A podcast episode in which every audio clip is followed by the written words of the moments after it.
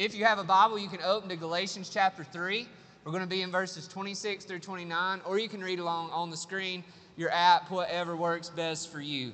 Today is a very exciting day because afterwards we're going to go to the river and we'll have more instructions for you on how to get there. I would say the key to it is the John Deere mailbox. So once you get on the main road you're going, there's a John Deere mailbox and you just turn right there. That'll be repeated at the end. But today, because we're having baptisms, that's what we're going to be looking at in our message. And we do this a few times every year, and so we're not going to say everything in the world there is to be said about baptism today, but we're going to look at this through another angle, the angle of what it means to belong, and how baptism teaches us the gospel of our belonging. And so Galatians chapter 3, verses 26 through 29. You'll read with me. And since you just got comfortable, if we'll all stand up together, forgot to do this last week, just to honor the Word of God, right? We read a lot of things, a lot of false information, information overload. This is just a way we're practicing. Hey, this really is the Word of God. For in Christ Jesus you are all sons of God through faith. For as many of you as were baptized into Christ have put on Christ. There is neither Jew nor Greek. There is neither slave nor free, there is no male and female, for you are all one in Christ Jesus. And if you are Christ, then you are Abraham's offspring, heirs according to promise. You can be seated. This is the word of the Lord. Father, we thank you so much for bringing us here together today. We thank you, you've invited us to not just participate in worship, but to partake in the good news of the gospel of your kingdom. And we ask that you help us now, Holy Spirit, to have ears to hear. We pray that you, Holy Spirit, would take the truth of your word and you would get down into our motives, our intentions, our interpretations of ourselves, of the world, of others, of you, and you would give us that truth that sets us free. And we ask it today in the name of the one who is the truth that sets us free, Jesus. Amen. Well, murder mystery shows seem to be like super popular right now, whether it's TV, movies, or whatever. And one of the parts about these murder mysteries is there's a group of people that seemingly have been brought together to enjoy something or to belong, but one of them is a killer. One of them is usually somebody who looks like they fit in, but it's a surprise that they don't. And I've wondered as I thought about this passage today that if maybe one of the reasons that appeals to all of us at some level, and maybe not all of us, but evidently a lot of people, is because maybe we feel like at times we're the one who doesn't really belong. We're the one who has the secret. We're the one that has the sin. We're the one that maybe has a part of our story of suffering or something that we did or that was done to us, that if were that to be revealed, we would no longer really be accepted. I don't know about you, but the thoughts definitely went through my mind before. If people really knew me, they wouldn't really want me around. If people really knew those thoughts that I've thought, those things that I've done, those doubts that I've had, those sins that I've committed, then maybe I would be the one voted off the island. Maybe I would be the one found to be the imposter in the crowd. And when you believe that, what happens is you start to live into a certain type of lie that makes sure you're never found out. But the sick and twisted cycle is because you have to live that lie, you never feel like anyone ever really accepts you because they don't know you. And so your experience in any type of community, in any type of club, in any type of organization, and even and especially in any type of church is a very lonely experience where you have to continue to make sure you say the right things, do the right things, be the right kind of person so that you can continue to belong It's a very lonely and exhausting place to be. Well, in the early church, there was this big issue of who really belongs. So in the book of Galatians, Paul is writing to this church, as he does in a lot of his letters, that is a church of people from mixed backgrounds, mixed ethnicities, mixed stories, mixed sins, mixed sufferings. And there are some who think they really are the children of God. Those particularly of a physical, ethnic, national descent from Israel. And then there's this other group of people, the Gentiles, who are kind of questioning, do we really belong here? So when we think of the doctrine of justification, that is that big $5 theological word of what it means to be declared right with God, for God to say justice has been settled, we're good. Sometimes what we miss in the Gospels is Paul is talking about that relationship with us right with God, but he's saying that also means you're right with each other. Not only does the doctrine of justification tell us you don't need to do anything else to be God's child, but it also says we don't need to do anything else to belong among God's people. This is very important, and this is why Paul will make this connection to baptism in our text, is he will say that in those waters of baptism, we show we were all equally needy of God's gospel. And we come out of those waters saying we all equally belong in this family. That this is not a family where you have to fake it in order to be considered faithful. Paul says that baptism into Jesus, the Messiah, the Christ, says we belong at the table of the King. And so we've got to really embrace the reality of our belonging. And we do this through the revelation of baptism. A few ways in our scripture this morning. The first way we really know we belong is because baptism tells us, it pictures, it gives the covenant sign that we are a part of this family through faith alone. Notice again verse 26. For in Christ Jesus you are all sons of God. How? Through faith. And we don't have time to go through the whole argument of the book of Galatians. But the argument is it's not faith plus circumcision, this old rite that said you were physically marked off. It's not faith through eating certain type of foods. It's not faith through keeping certain types of holy days. You are all sons of God through faith alone. This is where I was going to bring the board into this, and I'll see if I can walk over here without too much feedback. I was watching a TV show this week. I won't name which one because I know there's always an implicit endorsement. But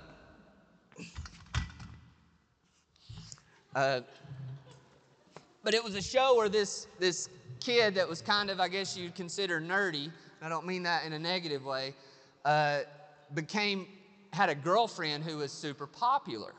And so what he was trying to do is he was trying to figure out how to, He was trying to figure out how to bring these groups together, right? So are there any common interest? And it was like an epic failure, right? So there's the total like Dungeons and Dragons world and the total like NBA, NFL world and all these different things. And finally, the only thing that he could get to work in his chart here, right, trying to find the middle ground, was Arnold Schwarzenegger and pizza. So you're like, what in the world does this have to do with anything? Well, all of us in here got a lot of stuff not in common. We may not even realize it. Everybody in here has walked into this room and you got a past, right, that's full of sin, maybe a present that's full of it. And you wouldn't want to list those things out loud, but you know them and maybe some other people do. You got a story of suffering. Again, there's been things that you've had done to you that are really hard. There's things that you've went through. There's divorces, there's deaths, there's depression, mental health issues. You just go down the list. You know what you are. Capital T traumas, lowercase t traumas, and all over the spectrum. And there's a story that you're living in, a story that's a lot of times a false story that the enemy tells you, a narrative. And whether you realize it or not, every room that you walk into, every missional community family meal, every fight club, every Sunday gathering, is you're bringing this stuff with you in the background. And it's causing you to wonder, do I really belong here? Am I really as much a child of God as anybody else? And this is what's in the middle. Jesus. And nothing else. This is what Paul is saying. These Gentiles are walking in here. These people from all these different backgrounds, nationalities, stories. And they're wondering, am I really welcomed? Do I really have a place? And what Paul says here through the Spirit is, for in Christ Jesus you are all sons of God through faith. You see, today when we go to that river and into those waters, there's nobody who walks into those waters with anything more than anybody else. You don't go into those waters with whelps. You don't go into those waters with a degree. You don't go into those waters with a resume. You don't go in those waters with a certain type of record. We all go into the waters only with our need. We all have to strip ourselves of anything that we might bring to say, this is what unifies me with the people of God. It's Christ alone. This is why what baptism should teach us is it points us to the gospel, is we need to stop trying to add stuff to the middle. Baptism tells us a gospel where we're free, that we don't have to try to prove ourselves anymore. Like, how many people are exhausted trying to prove, I really do belong. I really should be welcomed. I really should be loved. But the freeing good news of the gospel is we're all a bunch of jacked up people in here, but we've got one thing in common, and that is we know we need Jesus. And we've placed our faith in Him and Him alone. We've got to stop trying to prove ourselves, and we've got to start learning to share ourselves, because wherever you're at here is a confession of these things can lead us here. And in any room, loneliness can be turned into life because of Christ and Christ alone. The second thing we see in verse 27 is not only that we know we really belong because baptism reveals that we are a part of God's people through faith alone and Christ alone, but the next thing is because we have a shared clothing. So I'll get to what this means, but notice verse 27. For as many as you were baptized into Christ have put on Christ. This language here of put on is clothing language. Right? So what Paul is saying here is if you've been baptized, you've been fully clothed in the person, the work, the identity, the righteousness, the faithfulness, the victory, the forgiveness, the healing, the deliverance of Jesus. A lot of times we think of clothing and we think of identity, right? Like, not all of us, evidently not me, right? We can dress a certain way, right? Because we want to put a certain identity forth in the world. This would have hit in this first century Jewish Gentile context, right? There were laws about clothes too, right? You got 50% polyester, 50% cotton in here, just so you know you're breaking the old covenant law, right? I doubt any of us were checking our clothes this morning. So just think, these Gentiles were walking into these spaces, right? Do I really belong? Do I got the fabric percentages right? What Paul is saying here is you have been clothed in Christ. And that's enough. I remember when I was a teenager, I went on a mission trip to Chicago. And I lived in a small town then too, smaller than this town even. And I remember they really were stressing to us. I bet some of y'all have been through this before. Like, don't wear certain colors because you don't want to be associated with a gang. Now, I'm all about safety, but do y'all really think I was about to get confused with the Crips and the Bloods? Like they were going to look at me and be like, oh no, here he comes. You know, he's got a Chicago Cubs hat on. That guy looks like he's about to cause trouble. Anyway, I still don't understand that. But the point was, is that what you wear, I guess, could make you unsafe. But I think I have some deeper issues to make it where I would be confused about being a part of the Crips other than a club's hat. But imagine if somehow that worked at first. So imagine little me, and that's back when I had an accent, so it wasn't, you know, this. And imagine me walking into, you know, downtown Chicago with my Chicago Cubs hat on, and they're like, yeah, man, he's one of us. Which I guess they thought might could happen. And then imagine me having to, like, live that out all the time. And trying to, like, learn the lingo, which I know would be super inappropriate to try to fake that right now. But imagine me trying to, like, always fit in and knowing that if at any point I get found out, then I'm going to, like, be killed or worse. Maybe sometimes that's how we can feel, even in the church. Is like,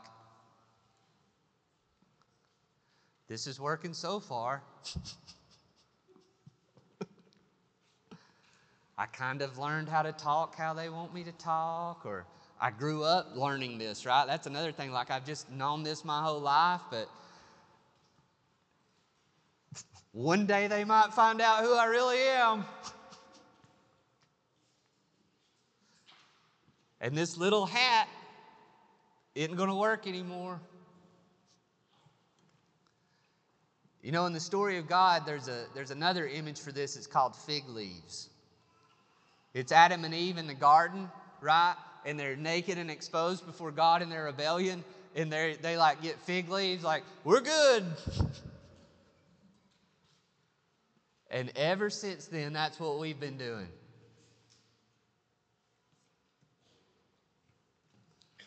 What Paul is saying here, though, if you've been baptized, it's not just that you've been taken to the water in that nakedness. It's that you've risen and you've been clothed as a new creation. Like, it doesn't matter what you feel. It doesn't matter what you think. You have put on Christ. You're not a fake. You see, baptism isn't even most of all about what you do. Baptism is a profession of what God has done. Baptism is not just a symbol of your faith. Baptism is a covenant sign of the faithfulness of God. That He is saying, you are mine. You don't have to pretend anymore. You are clothed with the righteousness of my Son Jesus, which now means you are my child. You're a new person. I think back to that common story of St. Augustine, if you want to sound fancy, or Augustine for everybody else, where he you know, he had a bad checkered past, right, with promiscuity, and he's changing his life, and he's out in public, and one of his former, this is not the church history language, one of the former people he used to hook up with, starts running after him and saying, Augustine, Augustine, and he just keeps walking. And she's like, Augustine, Augustine. And it's like being rude. And then she starts, Augustine, it's me. And in the old school language, she says, it is I, it is I. And he finally gets tired of it, and he turns around and he says to her, it is not I. What's the point? That's not who I am anymore. Everything in my past, everything in my life would say that's what defines me, but that is not who I am anymore. This is the good news of the gospel that we show in baptism, that that is not who I am.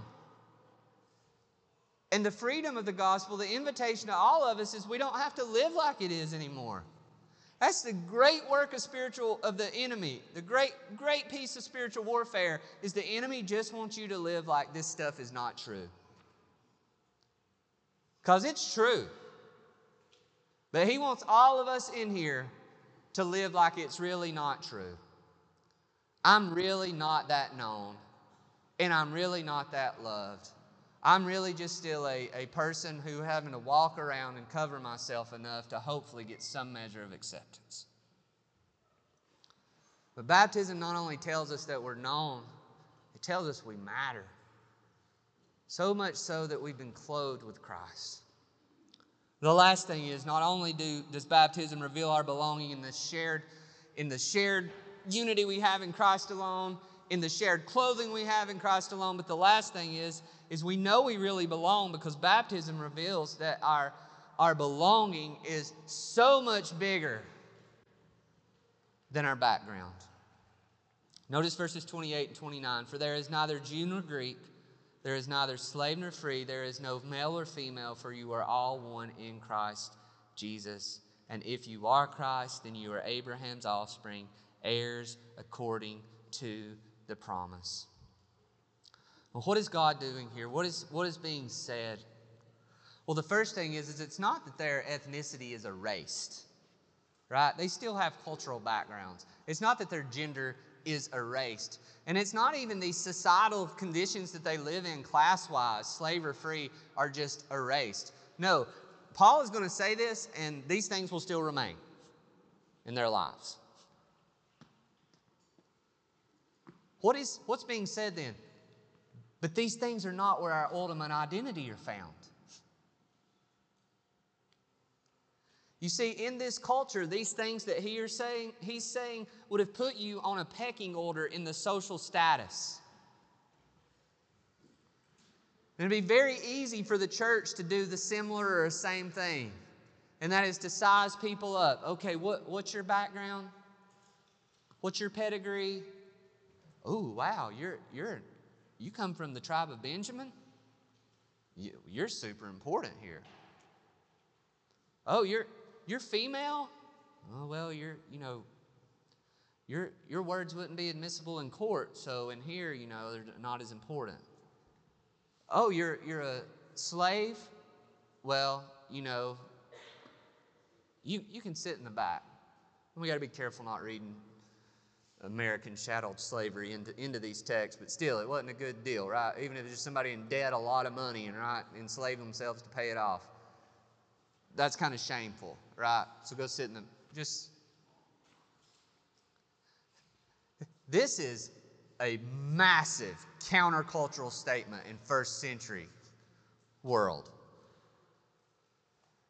Because he's saying not only are we all sons of God, and again, even the ladies in here, and why that's important is because you're a full heir, right? So you're a full heir. You're every bit as a child of God as a first century male.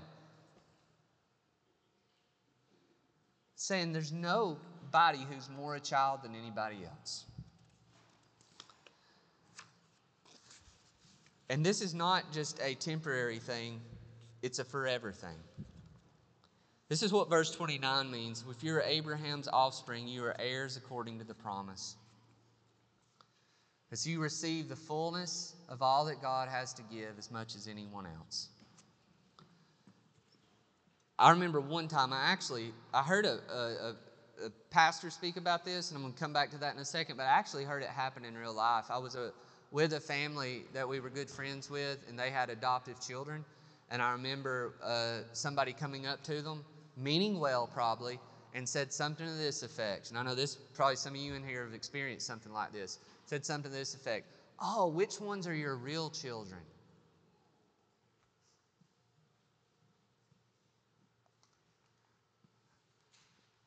Now go back to Galatians. Which one? Who in here are the real people of God? Who are the real sons of God? Now back to the pastor who I knew that told this story when it happened to him and his children. He said, "I just look them in the eye and I say, they all are. They all are."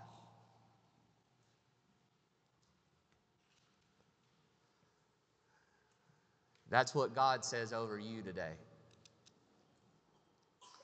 You might get in that guilt, fear, and shame, and you think, who are the children in here of God who are His real children?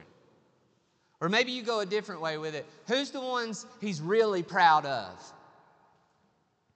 And you look around and you're like, "Oh, I wish I could be like that child of God, because I bet God really likes cheering them on."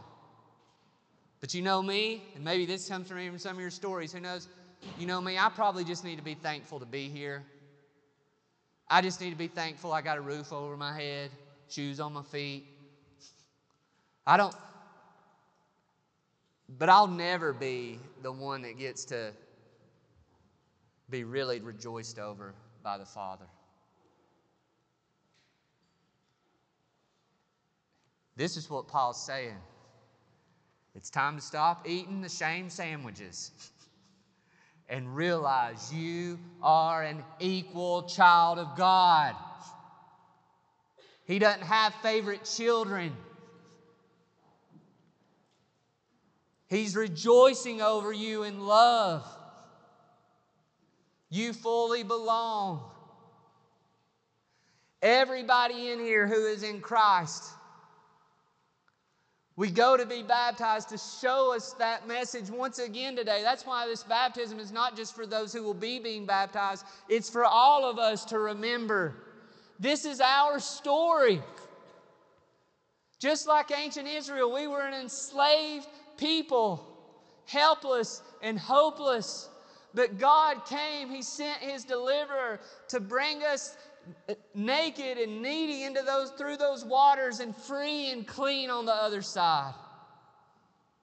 And on the other side of those waters, He looked at Israel and He said, "You are my son whom I love." And He made a covenant with them to never forsake them. And this is what He's done for us in Jesus, is He has united us to the unique, eternal Son of God, the true and greater Israel, the true and greater Adam. And when you go into those waters, we all remember, we'll look out there today and we'll say, "That's me. That's us. I was as good as dead, and Jesus took me, and He united me with Him. And He joined me in His resurrection. And then afterwards, He clothed me in His righteousness. And He made me a full child of God with a full seat at the table." And there's nobody that can change that. Some of you might be trying to do that next thing that's going to make you feel like you really belong, like you're really one of the good children. And it's time to lay that down. You might think, "Oh man, if I led a fight club, or if I was an MC leader, or if I sang, or if I did this, or if I, even in your everyday life, if I just read my Bible every day, man, why didn't I do it? I tried again. Or if I just shared the gospel more, if I just sang louder, if I didn't have to talk myself into showing up on Sunday mornings because I really don't want to at some level, maybe then God would really love me like He does all those other awesome people." But the gospel is you belong. And the reality is it's only once you really accept that that your motivation's probably going to change. Because who wants to show up and pretend?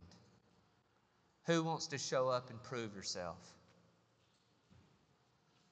But when you're free, all of a sudden you're like, let's do this. Because you're free to love. You see, this is why we try to do what we do through missional communities. It's not a legalistic way to try to press somebody into a mold that we've created. It's how can we provide a picture of the kingdom that says everyone's welcome at the table? How can we show the world that we're Jesus' disciples by the love we have with one another, where if anybody looked at this table, you would say, what in the world brings them together? And we're ready to give a gospel explanation. Yeah, this doesn't really make sense, does it? But let me tell you about Jesus. You see, our baptism tells us we're all the killer at the murder mystery story. But it tells us something better. That we don't have to hide, we don't have to pretend, we don't have to play some sick game to see y'all actually like trying to fake people out.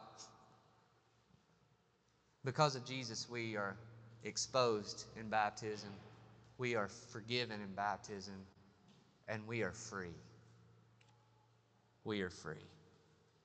But we must embrace the reality of our belonging if we are to live in the freedom that our baptism reveals. Let's pray. Father, we thank you for the good news today of Jesus.